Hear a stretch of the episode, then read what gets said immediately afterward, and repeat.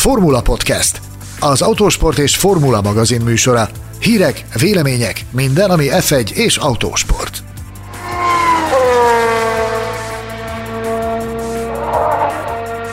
Új tulajdonosok a Williams istállónál aláírták a Concord egyezményt. A jövőben tényleg minden csapatnak egyforma esélye lesz dobogóra állni. Üdvözlünk minden Forma 1 szurkolót, a Formula Podcast 37. adását hallhatjátok.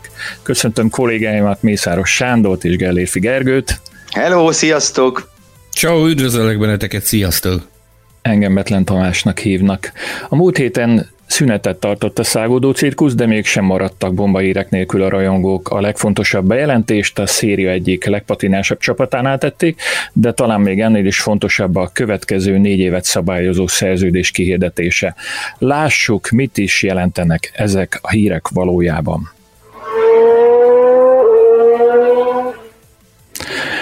Ha röviden akarjuk összefoglalni a Williams-ről szóló régóta tartó plegykáknak a lezárását, akkor azt a mondatot kell felolvasnom, amit Sanyi írt nekem. A Doréton Capital nevű amerikai befektetési társaság felvásárolta a Williams-t, amely immáron nem családi istáló többé. A befektető fura, keveset tudni róla, éppen ezt teszi rejtélyessé, izgalmassá az ügyet. Mit tudunk ezen kívül, ezeken a szűk információkon kívül a, a bizniszről? Sanyi? Nagyon keveset.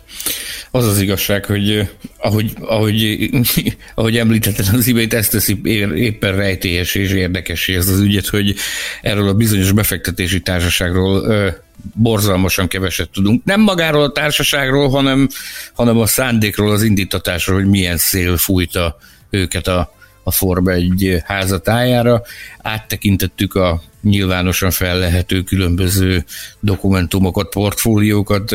Egy olyan társaságról van szó, amely elsősorban Észak-Amerikában fektet be egészségügyi középvállalkozásokba, élelmiszeriparral foglalkozó középvállalkozásokba, de talán még fémipari vállalkozást is találtam, tehát az autóversenyzés attól a portfóliótól, amit ettől a befektetési társaságtól eddig láttunk, az olyan messze áll, mint Makó Jeruzsálemtől.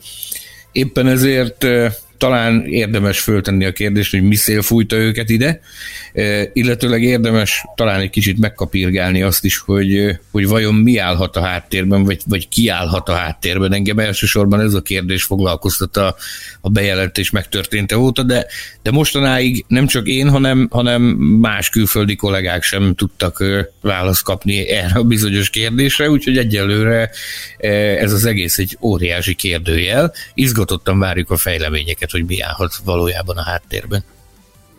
Igen. Gergő, megkérdezhetlek, bocsánat, hogy a, a családi istáló, meg a történelem, nem erről akartál gondolom magadtól beszélni, de, de előbb mondd el, hogy te mit akartál, és akkor utána avasd be ezekbe is mm, bennünket. Jó, jó, jó, mindjárt rátérek. Csak annyival akartam a Sanyi mondandóját kiegészíteni, hogy én azért kicsit félek ettől a sztoritól. Mégpedig azért, mert ilyen rejtélyes és homályos hátterű cégek azért jelentek már meg az elmúlt években is a Forma 1-ben, említhetjük például a Reach Energy ö, céget. Nyilván ez egy másik sztori volt, de ugye ott is egy ilyen, egy ilyen homályos, viszonylag kevésbé ismert sztori volt, aztán kifutotta, hogy kifutott. Sőt, ha visszaemlékeztek a, a, a Lotus, a a, a Renault, na, tudjátok, a Renault elődje Lotus körül is fölbukkantak ilyen egészen furcsa, furcsa jellegű is arcú befektetők, akikről aztán később kiderült, nem emlékszem sajnos a fickó nevére, de kiderült, hogy mindenféle illegális online üzelmekből szedte meg magát. Ö, nem, nem mondanám, sőt nem is feltételezném, hogy itt ez a helyzet, de, de én a magam részéről a Williamsért aggódva, úgy szóval azért kicsit nyugodtabb lettem volna, hogyha, hogyha nem ennyire homályos és rejtés ez a sztori, de, de reméljük a legjobbakat, hogy a, magát a csapatot, nyilván a csapat történetét, azt, ahhoz szó szerint kellene egy külön adás, hogy végigbeszéljük, úgyhogy csak, csak azt emeljük ki velük kapcsolatban, az összes putatót illetően még mindig a Forma egy 3-4 legsikeresebb csapata közé tartozik, szó szerint minden, minden, minden mutatóban. Úgyhogy annak ellenére, hogy itt az elmúlt másfél évtized az hát meglehetősen szomorúan alakult, annak ellenére a Williams egy nagyon erős, erős brand a Forma 1 belül, és, és ugye emellett az is fontos, hogy az Egyesült Királyságban azért a Forma 1 kívül is egy, egy erős brand, egy fontos név a Williams. Ezért bízhatunk abban szerintem, hogy, hogy a név az megmarad, erre ugye a befektetők részéről elvileg ígéret is érkezett, nem lenne értelme ezt a, ezt a nevet megváltoztatni.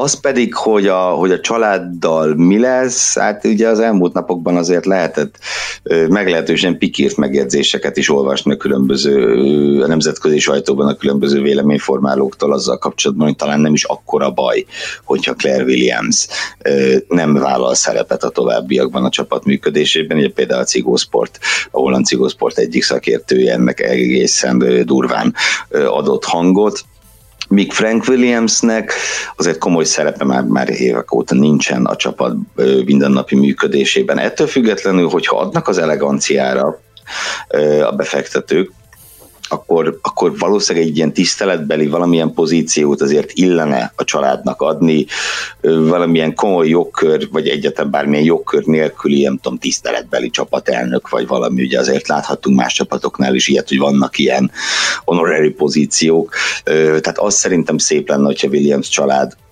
akár csak névleg ott maradna, tehát emellett ugye tény is való, hogy valahol a, a Forma egy ö, nagy privátistálói közül az utolsó tűnt el ezzel. Nyilván most is vannak privátistálónak nevezhető csapatok, mint a ház, mondjuk, de a tradicionális privát csapatok közül, amilyen volt régen, nagyon régen a McLaren, amilyen volt a Lotus, stb. stb.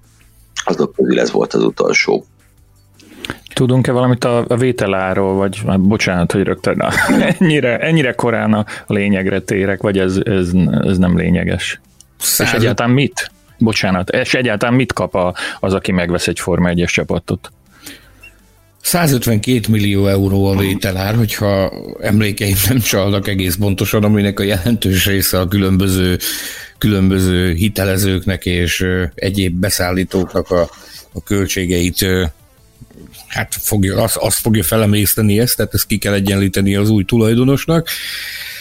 A, aki Form 1-es istálót vásárol, hát kap egy nagyon komoly technológiai infrastruktúrát, Ugye a Williamsnél voltak problémák az elmúlt években, ugye soha nem látott mélységekbe süllyedt a csapat, de tudjuk belső forrásokból, hogy ennek ellenére nagyon szépen kikupálták magukat, tehát egy nagyon komoly főhadiszállásuk van, az egyik legmodernebb főhadiszállása van jelenleg a Williamsnek.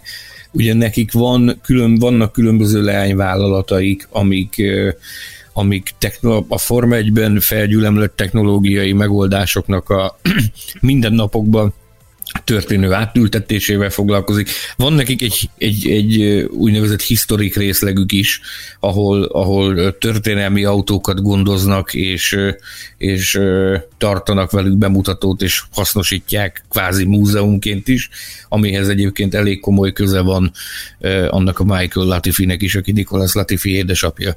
Ugye ő jelzálogként ezt a, ezt a történelmi autóflottát bocsátották a rendelkezésére amikor, amikor a tavalyi év során egy egészen komoly összeget investált annak érdekében, hogy a, hogy a csapat fennmaradása az biztosított legyen. Én egyébként visszautalva még a, a, a beszélgetés elejére, én még ezt tartom egy nagyon érdekes történetnek. Tehát ugye egy észak-amerikai befektetési társaságról van szó. Ezekről a befektetési társaságokról azért tudjuk, hogy hát azért itt, itt dörzsölt brigádok szoktak állni a háttérben én nem tudom, nekem, nekem ha, ha spekulálnom kellene és mondanom kellene valamit, szerintem az nem az ördögtől való azt gondolni, hogy, hogy adott esetben a Latifi családnak is a háttérből van valamiféle köze ez a transferhez. Ez, Gergővel a hétvégén nagyon sokat merhentünk és lamentáltunk ezen. Feltúrtuk az internetet, fel, feltúrtunk különböző cégadatbázisokat, próbáltunk összefüggéseket keresni, egyelőre nem találtunk mások sem találtak, több kollégával egyeztettem, akik, akik komoly oknyomozó munkát végeztek, de nem találtak ők se semmit. Ha így van, hogy a Latifi család áll a háttérben, akkor ezt, ezt nagyon komolyan és nagyon szépen összerakták, és ez azért gondolom, hogy, hogy lehet valami közük hozzá, és azért merem ezt feltételezni, hogy talán van valami közük hozzá, mert róluk lehetett hallani.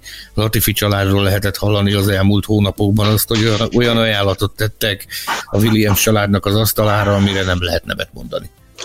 És ugye amikor privátban beszéltünk Sanyival, akkor, akkor ugye azt is elmondtad, amit szerintem itt is érdemes hangsúlyozni, hogy azért is képzelhető el ez a forgatókönyv, mert, mert ahogy az egy tök jó meglátásod volt, hogy, hogy a Latifi család azt próbálja diszkrétebben csinálni ezt az egész bulit, mint a Stroll család. Tehát, hogyha ha Latifi is vesz egy csapatot a kisfiának, most fogalmazzunk ilyen leegyszerűsítve, hogy azt, azt Lawrence Stroll tette, azt lehet, hogy ő annál kicsit, kicsit diszkrétebben szeretné csinálni, ne legyen annyi, ne lógjon ki a lóláb, úgy szólván. Mert ugye itt most én nagyon picit elkanyarodok, de csak egy gondolat erejéig, ugye, hogy, hogy azt látjuk, hogy Lance Strollnak mit, mit okoz ez, hogy, a, hogy az apja a tulajdonos, meg a nagy vezér, meg minden, többek között a megítélésében is. Ugye Lance Stroll szerintem idén egyszerűen brilliáns. Tehát fantasztikusan jól megy a srác idén, és ennek ellenére nem tudja magáról lemosni azt a, azt a stigmát, hogy, ő, hogy neki az apukája vett egy csapatot. Talán, hogyha tényleg Latifi úr van a háttérben, ezt akarták elkerülni, hogy Nekem, a tavaly, Nikolász tavaly, ne ezzel küzdjön. Tavaly Montrealban a Nikolásznak köszönhetően nekem alkalmam nyílt egy, egy hosszabb beszélgetést folytatni a, az apukával, és Visszacsengenek folyamatosan azok a mondatok, amiket ott hallottam tőle.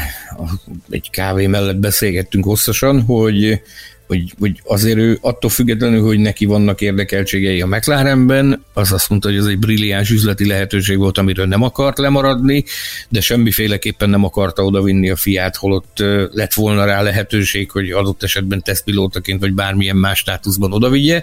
Ugyanakkor már akkor tett utalást arra, hogy, hogy nagyon, nagyon ígéretes állomás hely lesz a Williams, ahol, ahol azért ő már megtette az első néhány kapacsapást annak érdekében, hogy a csapat az felszálló ágba kerüljön.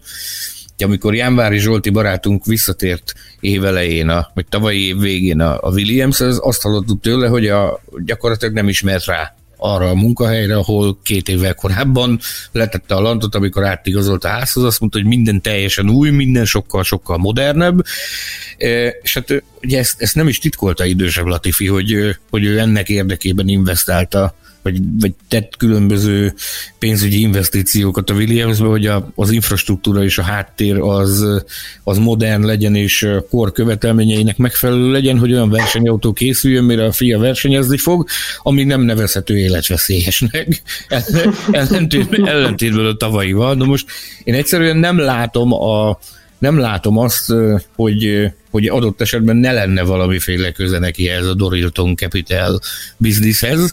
Az, hogy milyen háló van emögött, ez majd idővel remélhetőleg ki fog derülni. Most egyelőre ennyit tudunk, és bizakodunk abban, hogy nem lesznek jogosak azok az aggályok, amiket Gergő megfogalmazott, hogy adott esetben nincsen köze a Latifi családhoz, és valami kalandor jön, és megpróbálja szétbarmolni ezt az egyébként hatalmas múltú istálót. Két momentumot szeretnék kiemelni, mielőtt felteszem a, a kérdést. A, a, a tudásom a Netflix sorozatból táplálkozik. 18-ban a Monakói nagydíjon, amikor valami nagyon borzalmas teljesítmény nyújtottak a Williamsek, nem csak akkor persze, akkor az egyik része a 18-as Netflix sorozatnak erről, arról a feszültségről szólt, ami a, a, a Williams csapaton belül kialakult, és úgy érzékeltették többek között ezt a dolgot, hogy a szólapuk Dul, Dulz Fult nem szólalt meg, de, de borzasztó ö, lelki állapotban rohangált fel a, a monakói nagydíjnak a, a, a, a pedokjában azért, mert, mert nem tudtak egy megfelelő autót a, a fia alá tenni.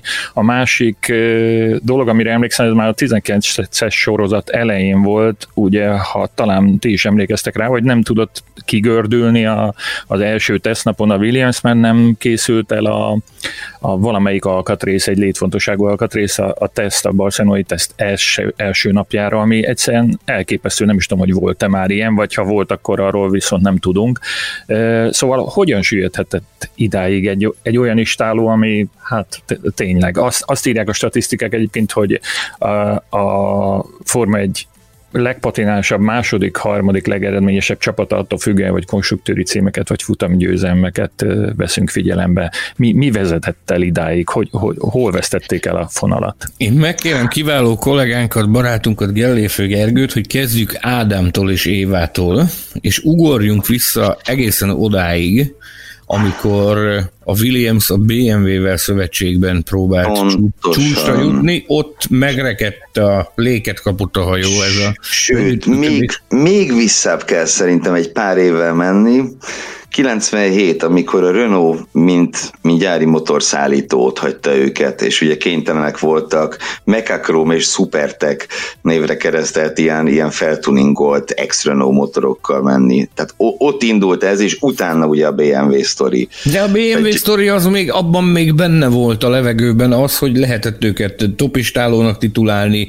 voltak futamgyőzelmek, folyamatosan arról beszéltünk, hogy na majd most ez lesz az az idény, amikor, amikor sikerülhet nekik, viszont, viszont az az együttműködés, azt ennyi év távlatából vissza lehet, visszatekintve nyugodtan mondhatjuk rá, hogy, hogy nem jött össze, és onnantól indult meg, indultak meg ők igazán lefelé a lejtőt. Ebben segíts nekünk, ezt idézzük fel, hogy ott mi is történt. Különböző Cosworth motoros szőnyszülöttek, Toyota Elképesztő. motoros versenyautók, milyen Elképesztő dolgok voltak, így van. Ugye a, igen, ugye 2005 volt az utolsó BMW-s szezon, akkor gyűjtögették még szépen, ugye győzelem már nem jött össze, Heidfeld Webber párossal, de a dobogókat gyűjtögették, legjobb emlékeim szerint polpozíciójuk is volt, és hát ha még visszamegyünk egy kicsit, ugye 2003-ban Juan Pablo Montoya bajnok esélyes volt, tehát igen, akkor rendben volt, abszolút rendben volt az a Williams, sőt, ott, tehát hogy 2001-2-3 ott, a, ott az abszolút csúcsformában is több topon lévő Schumacher Ferrari kettős kellett ahhoz, hogy ennek a Williamsnek se egyéni, se konstruktúri cím ne jöjjön össze, mert paromi erősek voltak. Na igen, ugye a BMW-vel szakítottak, mert a BMW saját csapatot akart, ugye a Williams akkor még egyáltalán nem volt eladó, ugye így született meg a BMW Zauber nevű istáló, a Williams meg magára maradt. És akkor, ahogy mondtad, mentek Toyota motorral, Cosworth motorral, Renault motorral, ö, ott egy, volt egy ilyen, egy hét, ha jól számolom, akkor hét vagy inkább nyolc éves periódus, amikor a Toyota, Cosworth, Renault között így ugráltak ide-oda, és hát egyik se váltotta be hozzáfűzött reményeket. Nagyon-nagyon rész sikerek voltak csak ebben, ebben az időszakban. Voltak felvillanások, Nico Rosberg gyönyörű dolgokat művelt, de ugye a futamgyőzelem az csak egyetlen egy jött össze. Biztos ti is emlékeztek, hogy ne Sanyi, te ott is voltál helyszínen, bizony, ugye Past- bizony. Pastor Maldonado. Rángyulladt annyit... a garázs azon a napon. Így van, így van, és talán azt elmondhatjuk, hogy Pastor Maldonado-t is várjuk a podcastbe, és lehet, hogy Érkezik érkezik, is ér, érkezik hamarosan, érkezik hamarosan. Mihez idő lesz rá, hogy megoldjuk az interjút, akkor, akkor itt lesz velünk. Beszéltünk már vele, boldogan jön, szereti a magyarokat, magyar származású felesége van, és a Williams utolsó futam győztese. Így van, sőt az elmúlt 16 év egyetlen Williams-es futam győztese. És akkor ugye ezt az időszakot követően volt még egy nagy fellángolás. 2014 a turbokorszak kezdete, a Williams ekkor váltott Mercedes motorokra, Ugye a turbokorszak elején egyértelműen magasan a legjobb erőforrás volt a mercedes -é. Most jelenlegi erőviszonyokban nem menjünk bele, de az, hogy akkor magasan a legjobb volt, az egyértelmű volt, és ehhez társult egy, egy jól sikerült versenyautó, és egy igen erős pilóta páros, ugye a szuper tehetséges fiatal Válteli Bottas, valamint Felipe Massa, aki a Ferrari-tól és Alonso árnyékából kiszabadulva új, új erőre kapott, és hát ott a Williams második, harmadik erő volt. Csak az a baj, hogy nem túl sokáig, és akkor megint jött szépen a lejtmenet. Bocsánat, még itt szeretném hozzátenni, tehát hogy a, annak a korszaknak a versenyeit is a helyszínen megélve, az a Williams formáció, a Bottasszal, a masszával, azzal a bizonyos a márkával a motorborításon, az az egész Forma az egyik legüdítőbb színfoltja volt, az egyik legszerethetőbb formáció volt, úgy, úgy tokkal vonalva. Valami hiányzott belőlük, ez teljesen nyilvánvaló volt, az volt a benyomásunk minden egyes alkalom, hogy valami hiányzik, de alapvetően még így is a, a leginkább szerethető társaságok egyike volt. Akkoriban a Williams. És aztán, Gergő, hogy zárult ez a, itt, hogy, hogy kerültek ők a tizedik helyre? Jött egy fokozatos leépülés. Évről évre lentebb. Ugye 16-ban a Massa Bottas kettős utolsó, már hogy együtt voltak, ott már, ott, ott is volt még dobogó, de ugye egyre kevésbé. 17-ben Massa és Stroll volt a páros, ott ugye Lance Stroll Azerbajdzsánban egy káosz futamon a zavarosba gyönyörűen halászva hozott egy harmadik helyet, és arra futamra, ha visszagondolunk, akkor azt tehát a futam után elég sokan mondták, és abszolút egyet is értettem vele, hogy a futam egészét tekintve az Felipe Massa megnyerhette volna, hogyha Williams az autója végigviszi a versenyt. De hogy ahhoz meg kellett egy őskáosz azon a versenyem, Utána 18 meg szerintem olyan, olyan, olyan értelemben számomra fölháborító volt, hogy az volt az érzésem, hogy feladták azt a szezont, mert Lance Stroll mellé a másodéves, és még mindig csak 19 esztendős Lance Stroll mellé behozták Szergej Szirotkint. Tehát ezt nem gondolhatta komolyan. Ez egy kulcs momentum volt, tegyük hozzá. A Szirotkin felbukkanásai. Így van. Há- hátra feküdtek, azt azt mondták, ez van. Tehát egy Stroll Szirotkin párossal, úgyhogy Szirotkin újonc, és volt nem tudom 21 éves, azt hiszem, Stroll meg 19, ezt nem lehet egyszerűen, és egy közben érkezett Paddy Lowe csapathoz, akinek bizonyos összeesküvés elméletek szerint komoly szerepe van a Williams lezűlesztésében. azt hozzá kell tegyük, tehát, hogy ez a, ez a Stroll-Sirotkin páros, ezt ugye megértettük akkor is, hogy szorít a cipő, mert pénzügyileg nem egyszerű a helyzet, de viszont, hogy abban a korszakban, az, abban az évben nem lehetett volna egy ütőképesebb páros kihozni úgy, hogy azzal pénzt is keressenek, ezt egész egyszerűen senki nem volt hajlandó elfogadni. És a kritikusai és a bírálói szerint ez volt a, a jéghegy csúcsa a Claire Williams tevékenységének. Tehát nagyon sokan mondják, hogy igen, a, a, az apuci kicsike lánya az nagyon sok mindent tanult a, a, a hatalmas édesapa mellett, de ebből ugye az, a szenvedély nélkül, ugyan a versenyzés iránt érzett szenvedély nélkül nem lehet ugyanazt a tevékenységet folytatni, és, és talán ez volt az a momentum, amire rá lehet mondani azt, hogy, hogy ez mutatta meg a legjobban azt, hogy, hogy Claire Williamsnek mennyire nincs érzéke mondjuk az édesapjához képest eh, ahhoz, hogy, hogy csapatot irányítson és csapatot vezessen. És ugye a Gergő említette a, a Pediló érkezését, ott volt már a Szirotkin, érkezett a Pediló, aki úgy gondolta, hogy híres már volt, és most gazdag akar lenni. ugye, ugye világ, világ, világverő autókat épített a Williamsnél, a múltban, ahol a pályafutását kezdte, világverő autókat épített a McLarennél, a Mercedesnél, majd eljött az a az az állapot és az a fázis az életében, amikor úgy gondolta, hogy szeretne gyökeret verni és a, a legfelső menedzsmentben dolgozni. Na erre a Williamsnél adódott lehetőség a Patrick Head tulajdonosi csomagjának a hát bekebelezésével kapcsolatban.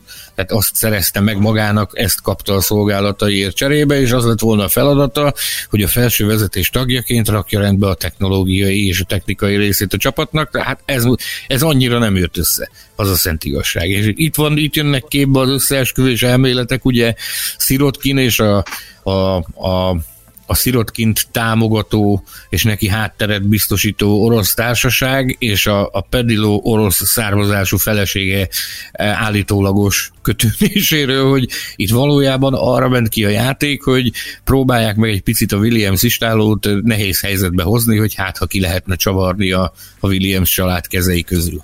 Hangsúlyozzuk, hogy ezek összeesküvés elméletek, bizonyságot talán csak sok-sok év múlva valakinek az önéletrajzából fogunk kapni erre, de egyébként minden jel erre utal.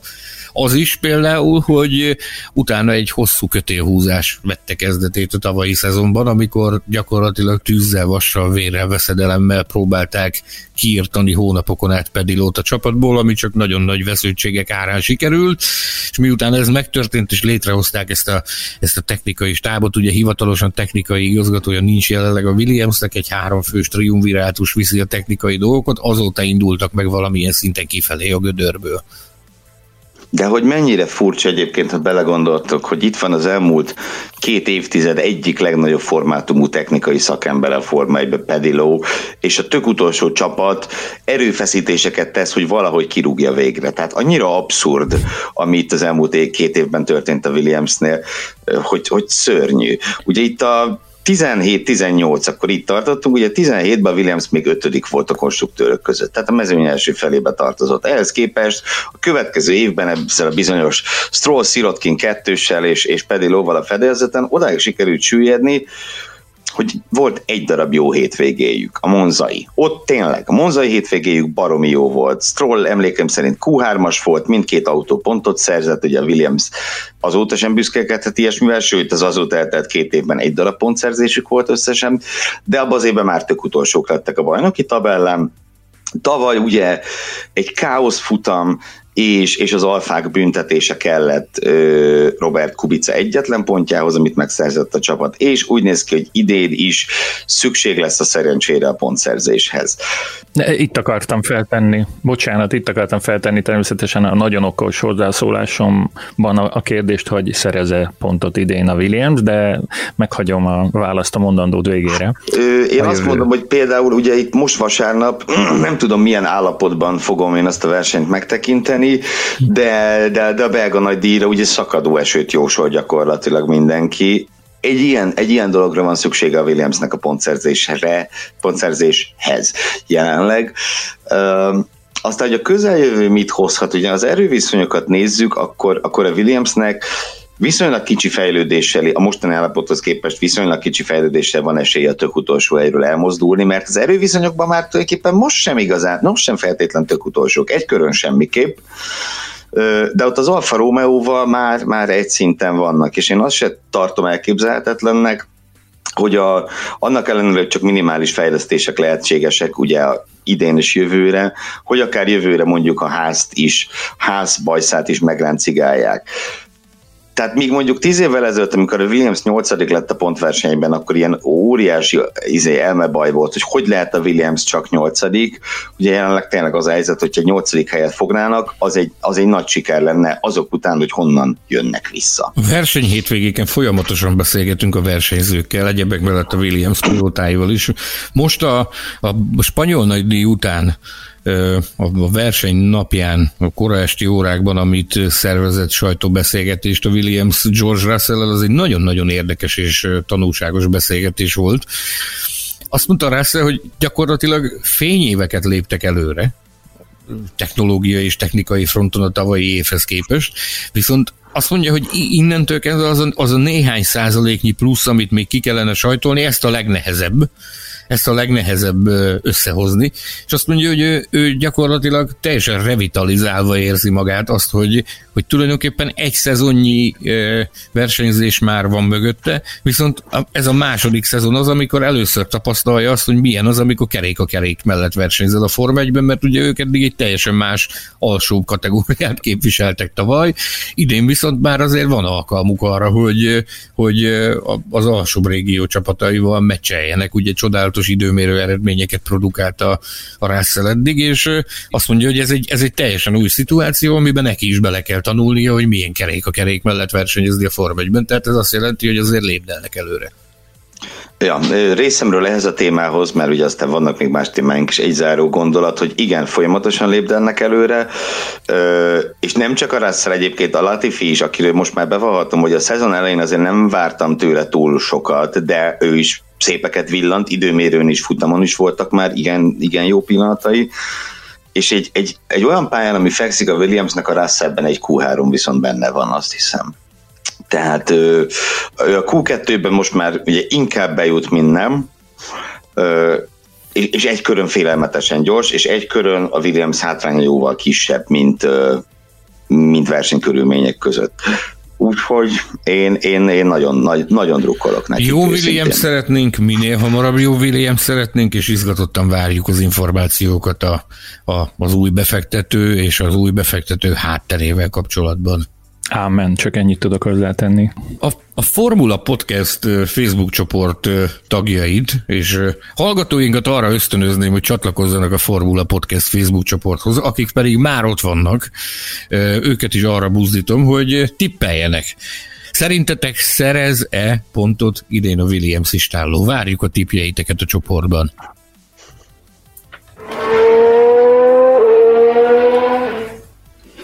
Mai műsorunk második fontos témája uh, arról szól, hogy megszületett a Concord egyezmény, így 2025-ig előreláthatólag egyben marad a Forma 1. Ez így uh, izgalmasan hangzik és aránylag jó hír. Volt egyáltalán esély arra, hogy, uh, hogy nem születik meg az egyezmény, és nem marad egyben a Forma 1? Kezdem ezzel. Én csak egy gyors ö, dolgot tennék itt hozzá az elejére, hogy ez az, ez az a terület, ami azt mondom, hogy kettő közül a Sanyi asztala, tehát a, az F1 politikának a, a Sanyi itt a nagy, nagy mestere és nagy tudója és ismerője, úgyhogy én, én, én örülnék, és szerintem a hallgatók is örülnének, hogyha magát az egyezmény részleteit is dióhéjban összefoglalnád nekünk. Te kezdjük ott, hogy tegyük tisztába, hogy mi az a Concord egyezmény. Ugye ezzel kapcsolatban is elképesztő sületlenségeket és marhaságokat lehet összeolvasni mindenfelé. Tehát a Concord egyezmény az egy, az egy olyan megállapodás, ami a, a szabályokat alkotó és a szabályokat betartató szervezet, jelen esetben a Nemzetközi Automobil Szövetség, a világbajnokságot szervező és lebonyolító és promóterként azt, hát hogy úgy szoktuk fogalmazni, hogy az üzlet és kereskedelmi jogok tulajdonosaként a Formula van Management, és a csapatok üzleti kapcsolatát szabályozza. Tehát ez az az egyezmény, ami, ami, ami deklarálja azt, hogy kinek me- mekkora rész jut abból a zsetomból, amit a Forma egész évben, egész évben összehalmoz, illetőleg kikinek tartozik felelősséggel és beszámolási kötelezettséggel. Tehát ez a Concord egyezmény, amit annak idején Bernie Eccleston a jó öreg Bernie Eccleston kalapolt össze. Ha emlékeim nem csalnak, a legelső Concord egyezményt 1981-ben a nagy háború után ö, hozta tető alá Eccleston, addig ugyanis egészen elképesztő dzsungel módszerekkel zajlott a világbajnokság, tehát a, a pályák egyesével tárgyaltak a versenycsapatokkal, ki hogy, hogy indul, mennyi pénzért indul, nem volt egyfajta rendszer ebben a sztoriban. Itt látta meg a lehetőséget az Eccleston, hogy ezt egy kicsit rendszerbe foglalja, így jött létre a Concord egyezmény, amit különböző tákolásokkal azóta is érvényben van. Én azt gondolom, a a most aláírt és, és összehozott Concord egyezményről, hogy ez az, ami, ami talán a legnagyobb változáson ment keresztül az elődeihez képest. Hogy miért mondom ezt, ugye? Hivatalosan a Concord egyezmény egy titkos dokumentum annak ellenére, hogy egy 1997-es változat egyébként fellehető az interneten, 104 oldal hosszú, az akkori, az akkori kornak a, a, a szellemében fogant, azóta nyilvánvalóan változott. Ezt a mostani Concordot, hogy ez mit tartalmaz, erről csak spekulálhatunk, illetőleg a kiszivárogtatott információk alapján lehet fogalmunk arra, hogy mi zajlik benne, hogy, hogy mit tartalmaz. Kezdjük ott, ugye eddig a Concord egyezményeknek az egyik lényege az volt, hogy aki azt aláírta, az az egyezmény egyezmény érvényességének időtartalma alatt kötelező volt neki a Forma 1-ben maradni, és ott, ott tevékenységet végezni annak rendjes módja szerint. Viszont ennek a most aláírt Concord egyezménynek az egyik alapvető és nagyon-nagyon nagy jelentőségű változása az az, hogy azt foglalja magában, hogy adott, akár, akár bármelyik szezonnak a végén kiléphet az azt aláíró istáló, amennyiben az adott naptári év március 31-ig jelzi a kilépési szándékát. Ebben Most, tehát azt jelzi, hogy az é, jelzi tavasszal, hogy az év végén ki az év szállni. végén ki fog szállni. A kiszivárgott információk szerint ez az egyik, ez az egyik legfontosabb változás a korábbi Concord egyezményekhez képest.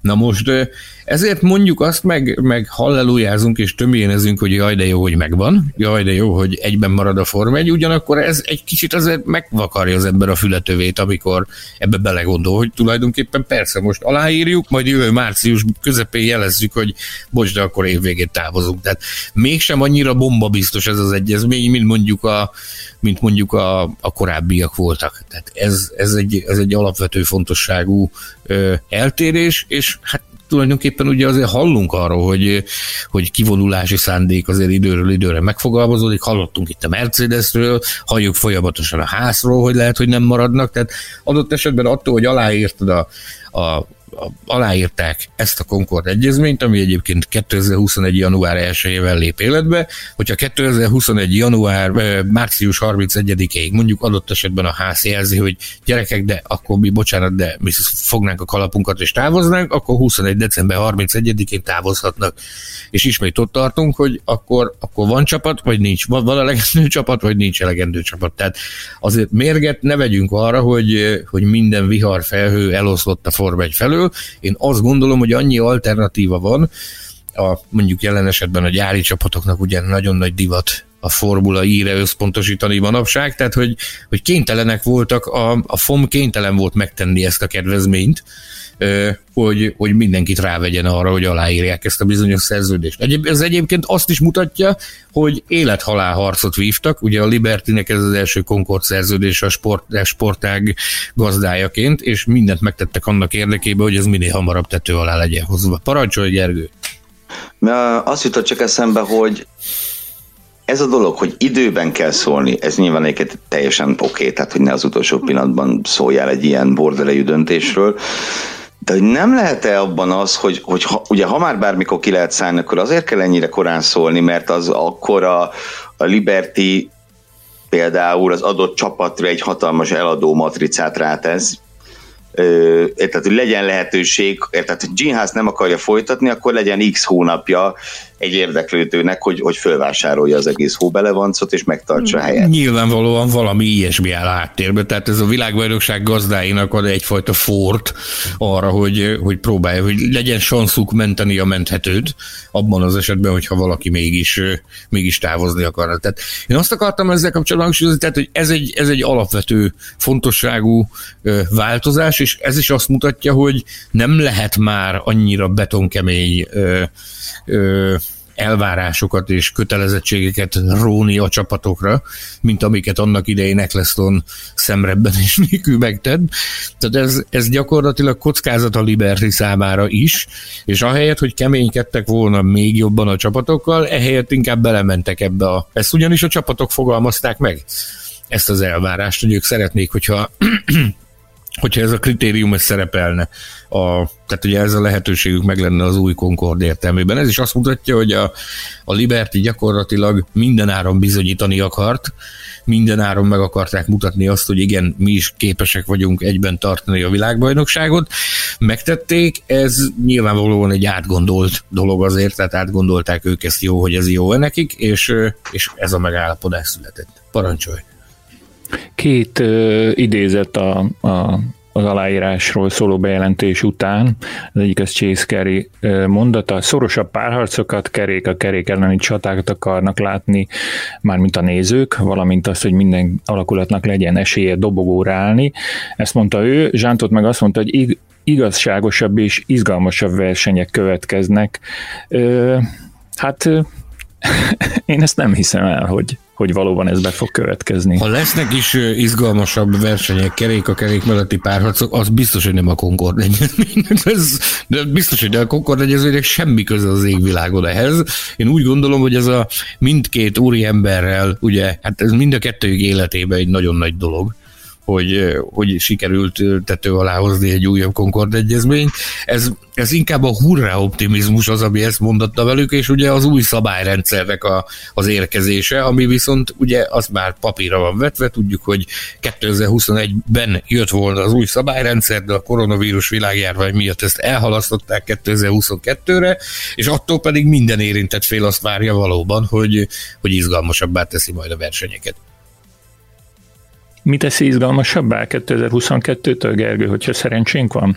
Ha szerencsénk van, akkor ugye az új építésű autók, amelyek egyrészt lassabbak lesznek, na nem ettől lesz izgalmasabb, hanem, hanem attól, hogy azon, tehát ez az ára annak, a lassulás az ára annak, hogy azt ígéri mindenki, hogy sokkal jobban lehet majd követni egymást ezekkel az autókkal.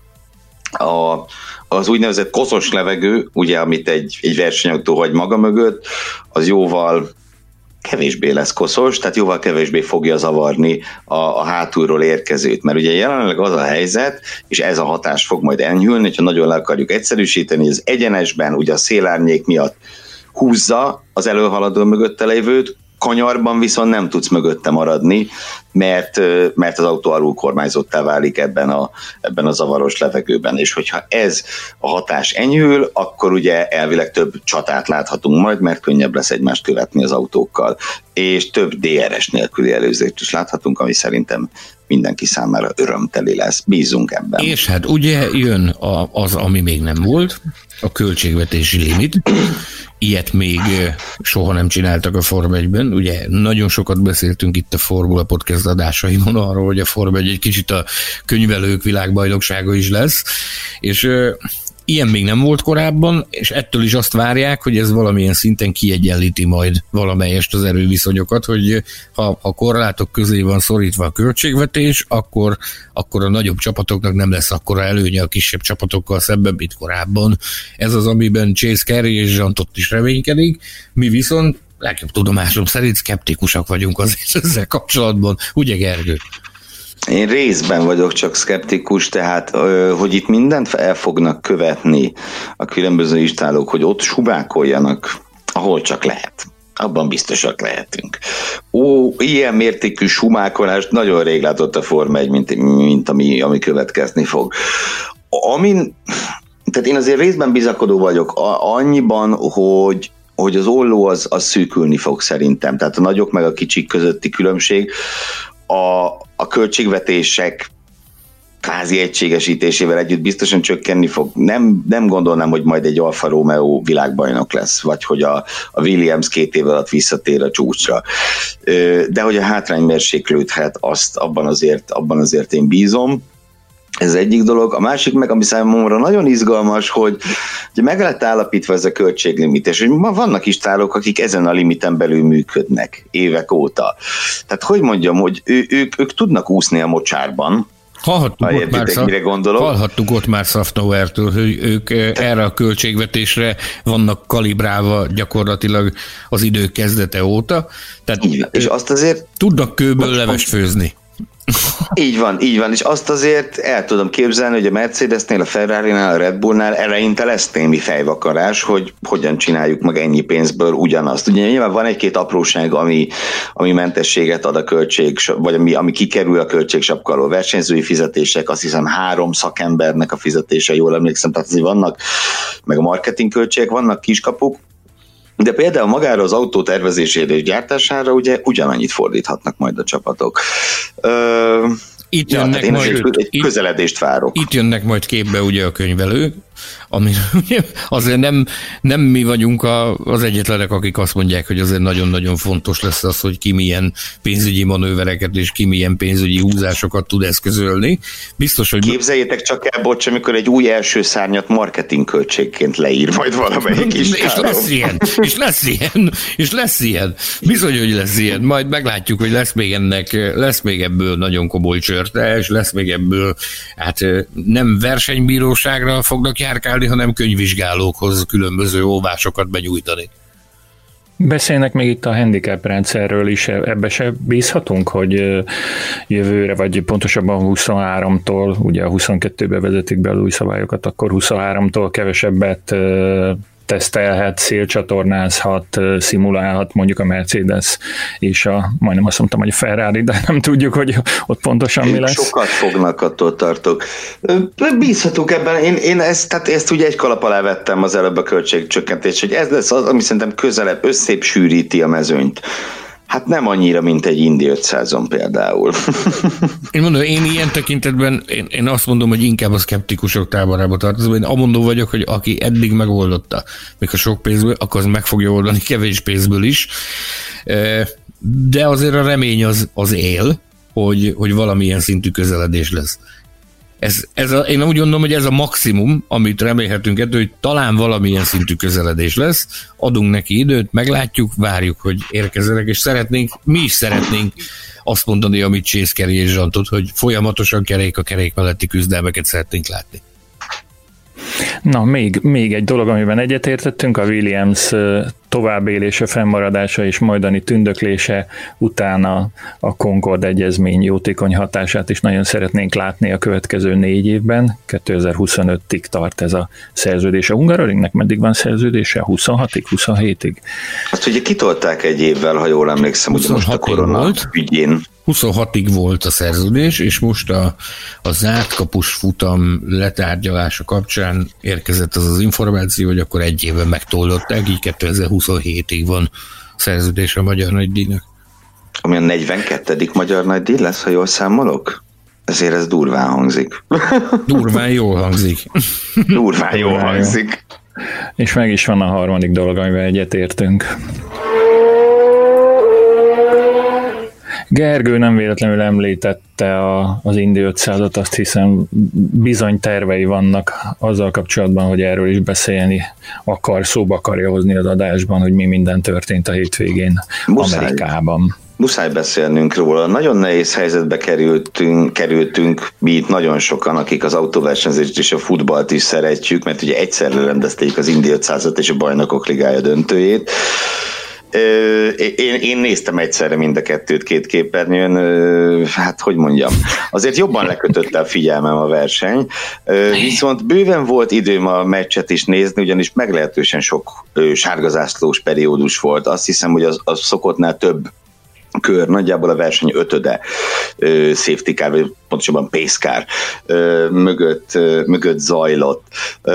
Takuma Sato-ról kell mindenek előtt beszélni, ugye volt Forma 1-es pilóta, aki, aki most már hosszú-hosszú évek óta Amerikában keresi a betevőt, második Indi 500 győzelmét szerezte meg, 43 esztendősen egészen fantasztikus teljesítmény, és, és nem a véletlen adta ki neki, mert ugye az első sorból rajtolt végig az élmezőnyben volt, akkor előzte meg az egészen addig a verseny domináló Scott dixon amikor, amikor kellett, és aztán Dixon nem tudott visszatámadni. Meglettünk fosztva egy parádés végjátéktól, egy jó számolom négy vagy öt körrel a leintés előtt történt egy, egy elképesztően nagy baleset, ahol Spencer Pigot szerencsére nem sérült meg komolyan, de az, az nagyon riasztó volt. Fal, boxbejárat, megint fal, így, így csapódott az autó, és és ugye így aztán biztonsági autó mögött ért véget a verseny. Érdemes talán arra is kitérni, hogy e, ezt erős kritikák érték ezt a döntést utólag, hogy nem lengették be a piros zászlót ez, ez két külön oka is lehetett volna, hogy miért. Egyrészt ugye Amerikában alapvetően nem divat, hogy úgy mondjam, a, a pészkár vagy mögötti befutó, tehát hogy biztonsági autó mögött érjen véget a verseny. Egyértelmű volt, hogy négy kör alatt ott a roncsokat nem fogják eltakarítani, és egy piros zászló jelenthette volna a megoldást arra, hogy legyen egy, egy éles befutó, mert ugye Dixon, Sato, sőt a harmadikként érkező sokszor lesajnált Graham Ray is ott egymás nyakán volt a másik, ami miatt kellett volna piros zászló, az pedig az, hogy konkrétan a, a, a, az aszfalton feküdt pigot, miután kiszedték az autóból, és ott ápolták. Tehát ez nem volt azért túl szerencsés, hogy ott mellette, mellette közlekedik a mezőny.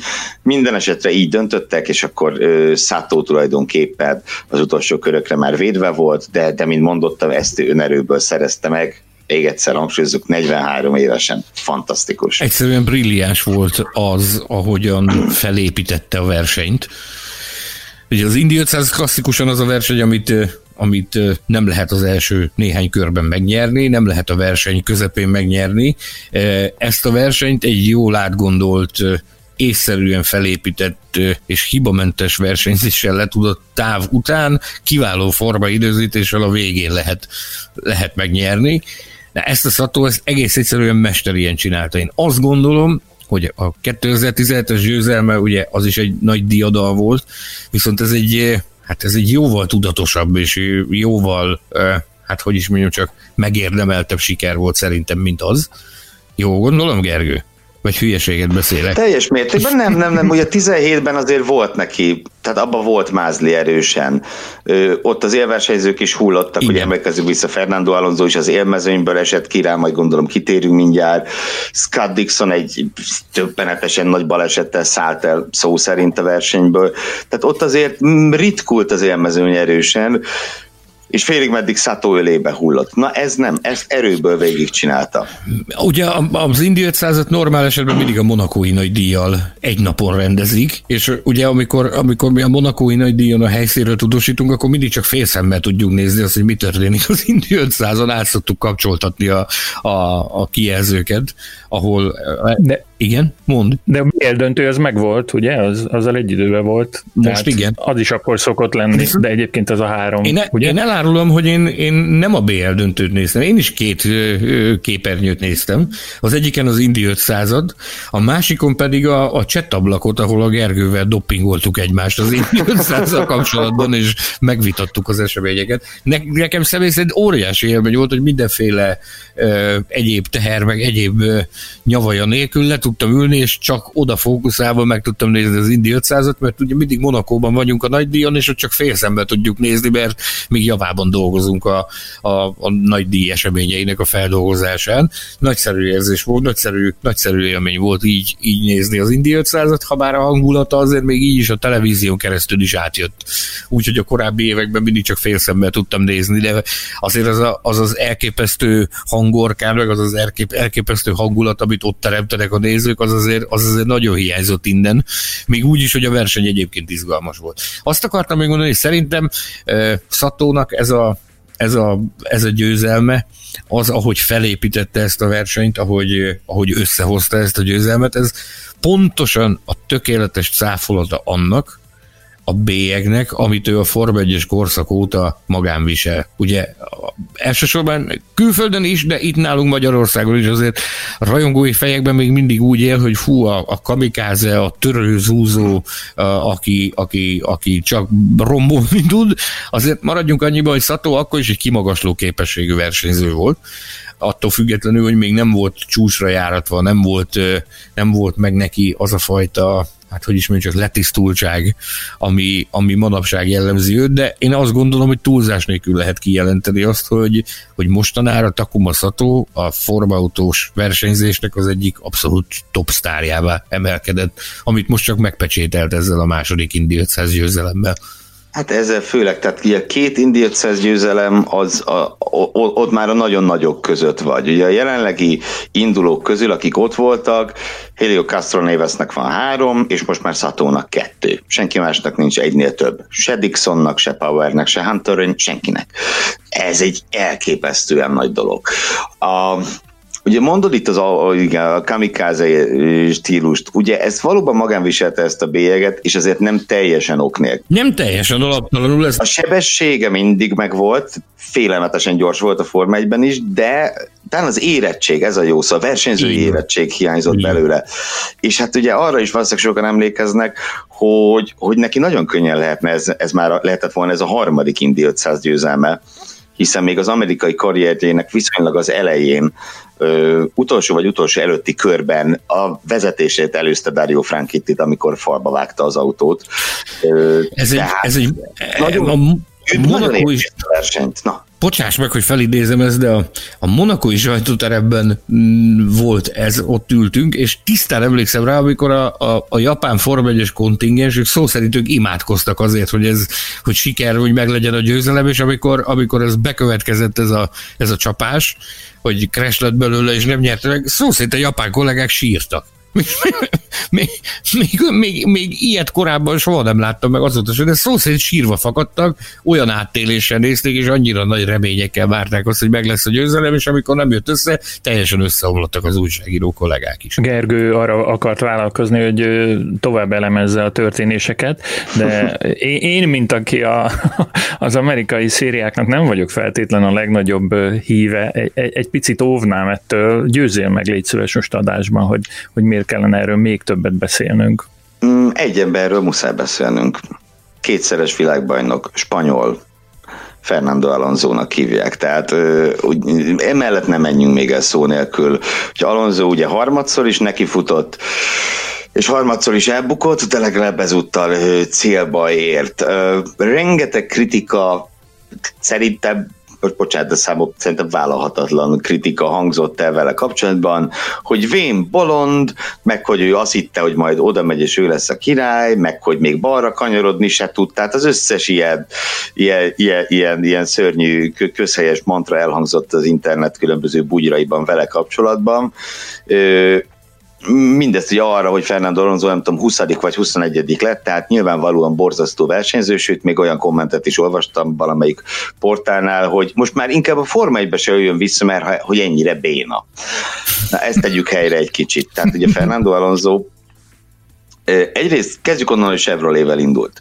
A Chevrolet hatalmas hátrányban volt a Hondához képest a, ezen, a, ezen az egész, nem mondom verseny hétvégén, mert ugye ez egy verseny másfél hét az Indy 500. Nagyon nagy volt a, a Chevrolet hátránya, vagy mondjuk, hogy óriási a Honda fölénye. Ez semmiképp se tett jót neki. Különösen a gyenge rajtpozíció, nem ami részben szintén ebből fakad, ugye mondjuk a Fast 9-ba, ugye a kvázi a legjobb kilenc helyért szóló ilyen Superpolba 8 Honda és egy Chevy jutott be. Nem, nem lehetett Chevrolet-vel most normálisan menni.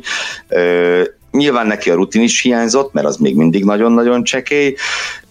Emellett kuplung problémái voltak, körhátrányba azért került, mert egy mm, pit, a pitben ragadt egyszer, ugye egy kiállásnál nem tudott elindulni, aztán ott kézrátétellel kellett meggyógyítani az autót, tehát a létező összes technikai hátrány, az hátráltatta őt, tehát nem azért lett 20 mert béna, vagy valami ilyesmi.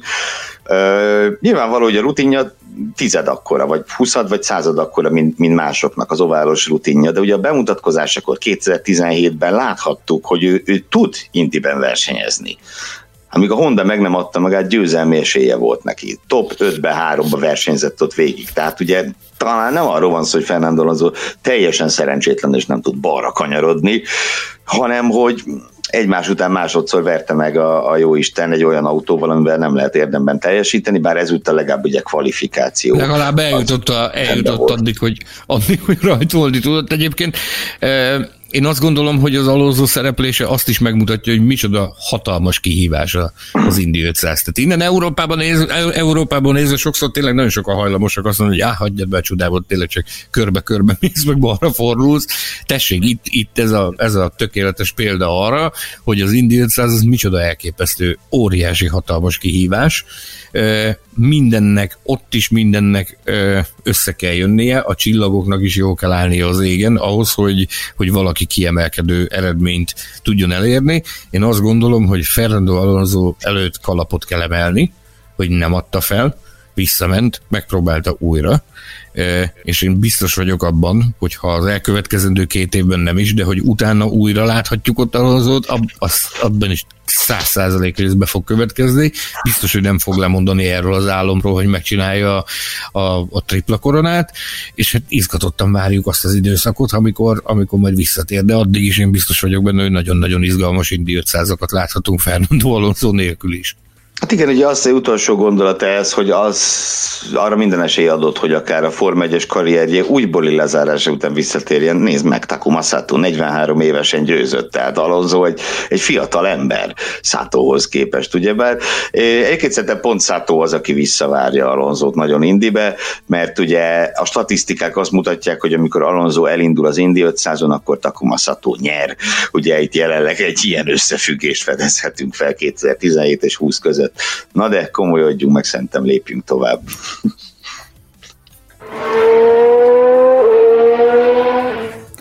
Van nekünk még négyes darab villámhírünk, arra kérem a kollégákat, hogy egy-egy maximum bővített mondatban kommentálják a, azokat az infókat, amelyeket itt ö, megosztok velük. Pontosabban ezt eredetileg ők osztották meg velem, hiszen ők válogatták, de biztos van róla nagyon markáns véleménye mind a kettőjüknek. Az első az, hogy kvalifikációs motorüzemmód betiltása Spa helyett Monzától. Mi is ez az egész, illetve, illetve miért kellett eltolni? Erről nagyon hosszan beszéltünk a közelmúltban valamelyik adásban. Most hirtelen nem tudom megmondani, talán valamelyik futamértékelőben keressétek vissza az elmúlt adások egyikében, jó hosszan beszélgettünk erről. Igen, ez a spanyol nagydíj értékelőjében volt.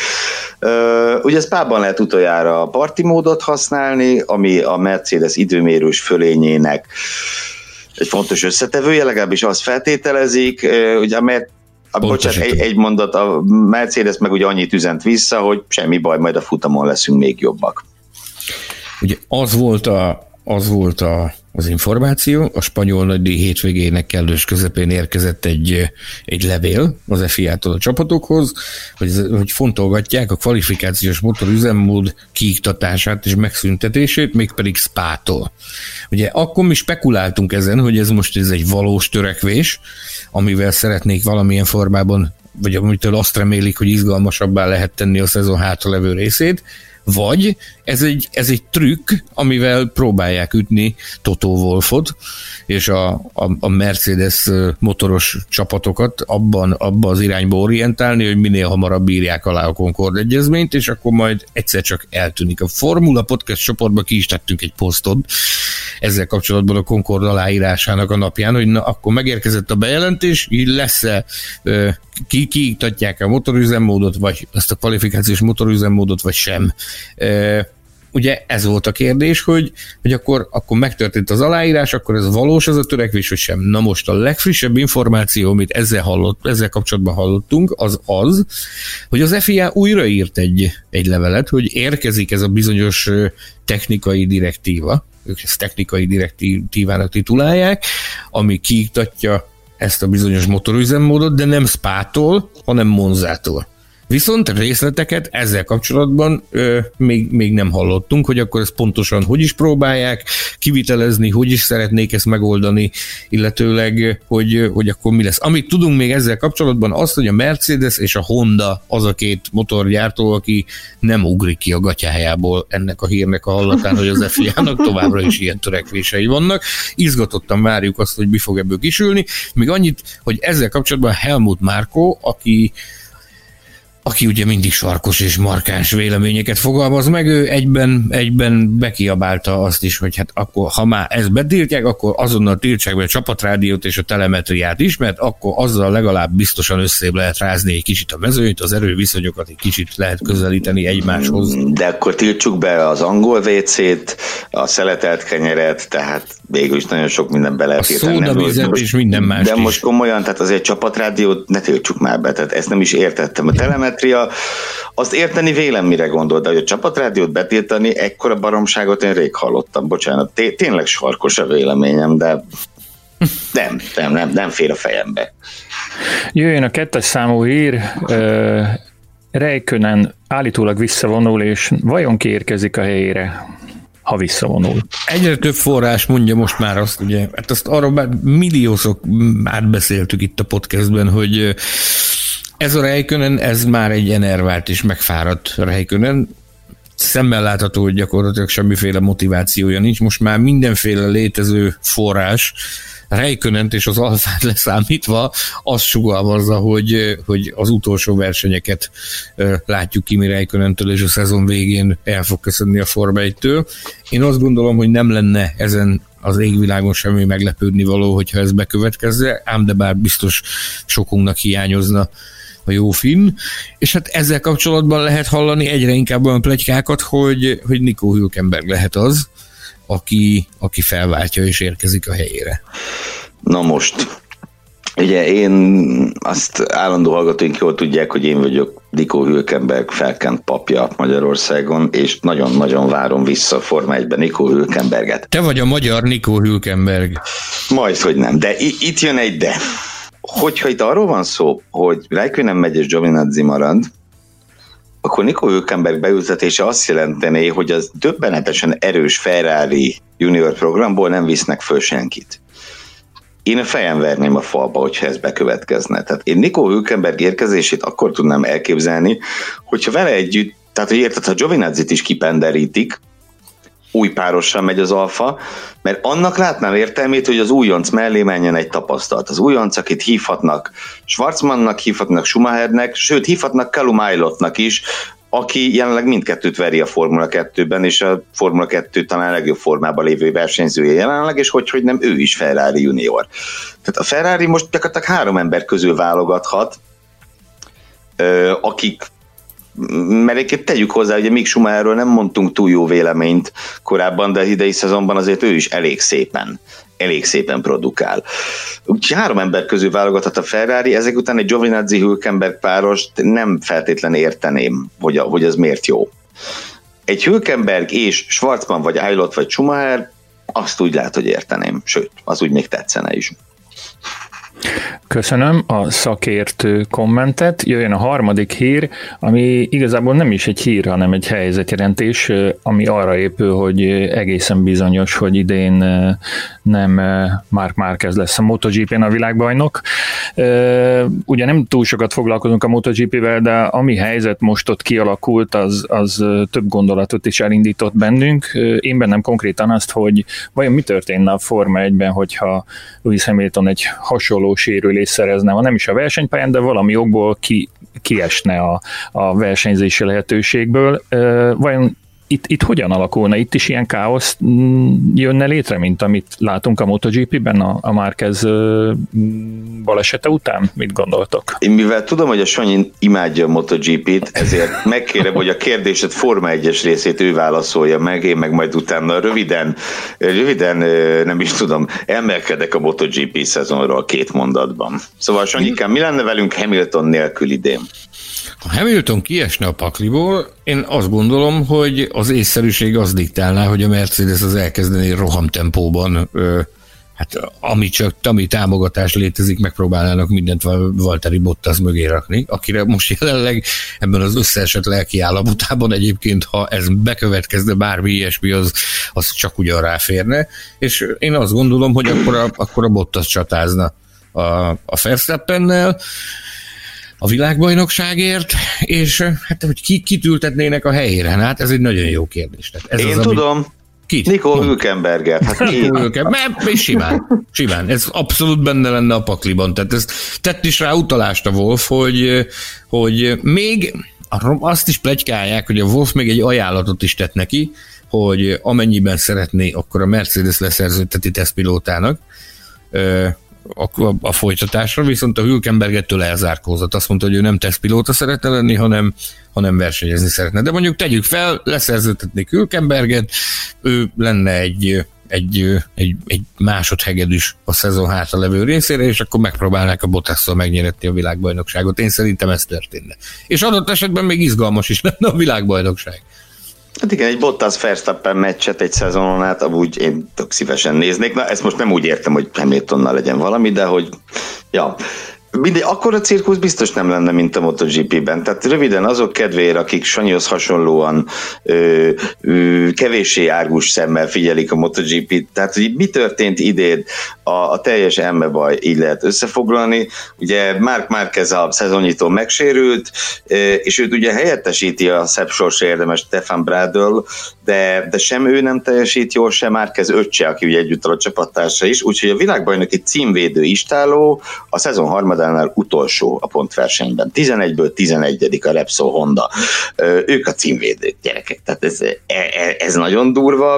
A KTM, a lesajnált KTM istáló egy újonccal nyert futamot Csehországban, aztán most megint nyertek ezúttal Miguel Oliveirával, aki, aki első portugálként szerzett futamgyőzelmet a király kategóriában, épp a 900.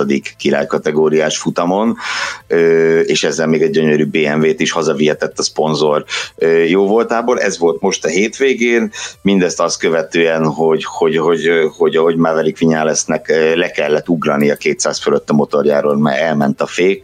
Úgyhogy igazából a Yamahák is szenvednek, a Honda az konkrétan sehol nincsen, Eközben ugye 5 futamon volt 11 dobogós, négy gyártónak van dobogója, a címvédő Hondának nincsen, teljes, teljes káosz van. Nálam egyelőre az, az év sorozata a MotoGP, tehát ami itt idén van, az, az, az, az elképesztő. Köszönjük szépen a szakértő tájékoztatást. Egyetlen egy hírünk ne, bocsánat, MotoGP szakértőnek azért ne nevezzünk. Az elmúlt három percben baromságot mondtam, akkor baromságot mondtam. Én egy lelkes szurkoló vagyok, de annak nagyon lelkes.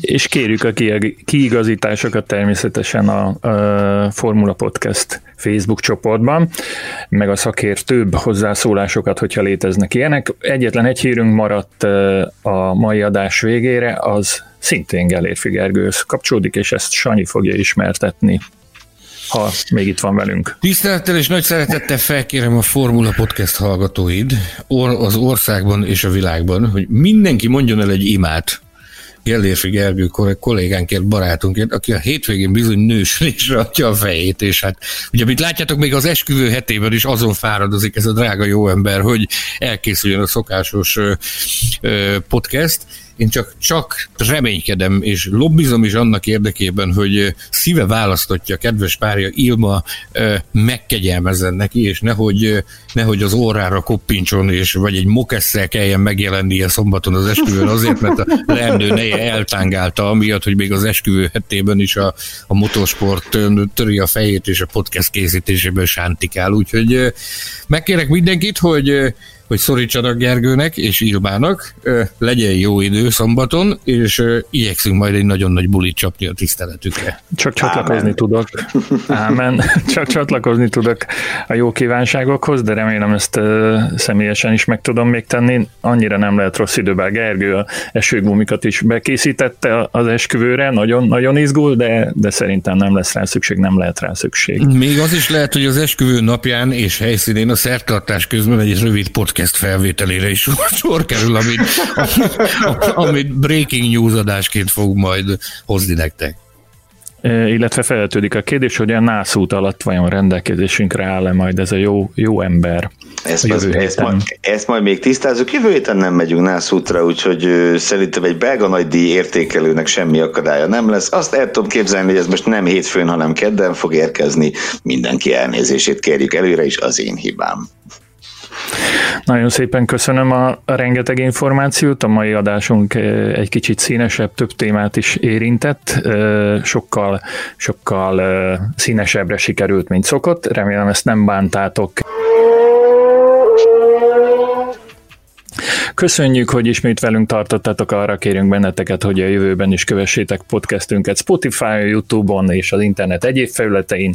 Csatlakozzatok Facebook csoportunkhoz, a Formula Podcast néven találjatok meg a Facebookon. Kérdezetek bennünket a közösségi médiában vagy e-mailen, a címünk podcastkukaszformula.hu, és ha bárhol szóba kerülünk, nem ulasszátok elhasználni a Formula Hu podcast hashtaget, hú, de sokszor elmondtam most, hogy Formula Hu podcast. Évezitek a Forma 1-et, a hétvégén belga nagy díj, olvassátok a formula.hu-t, lapozgassátok digitális és nyomtatott magazinunkat, nézzétek tévéműsorainkat és szeressétek az autósportot.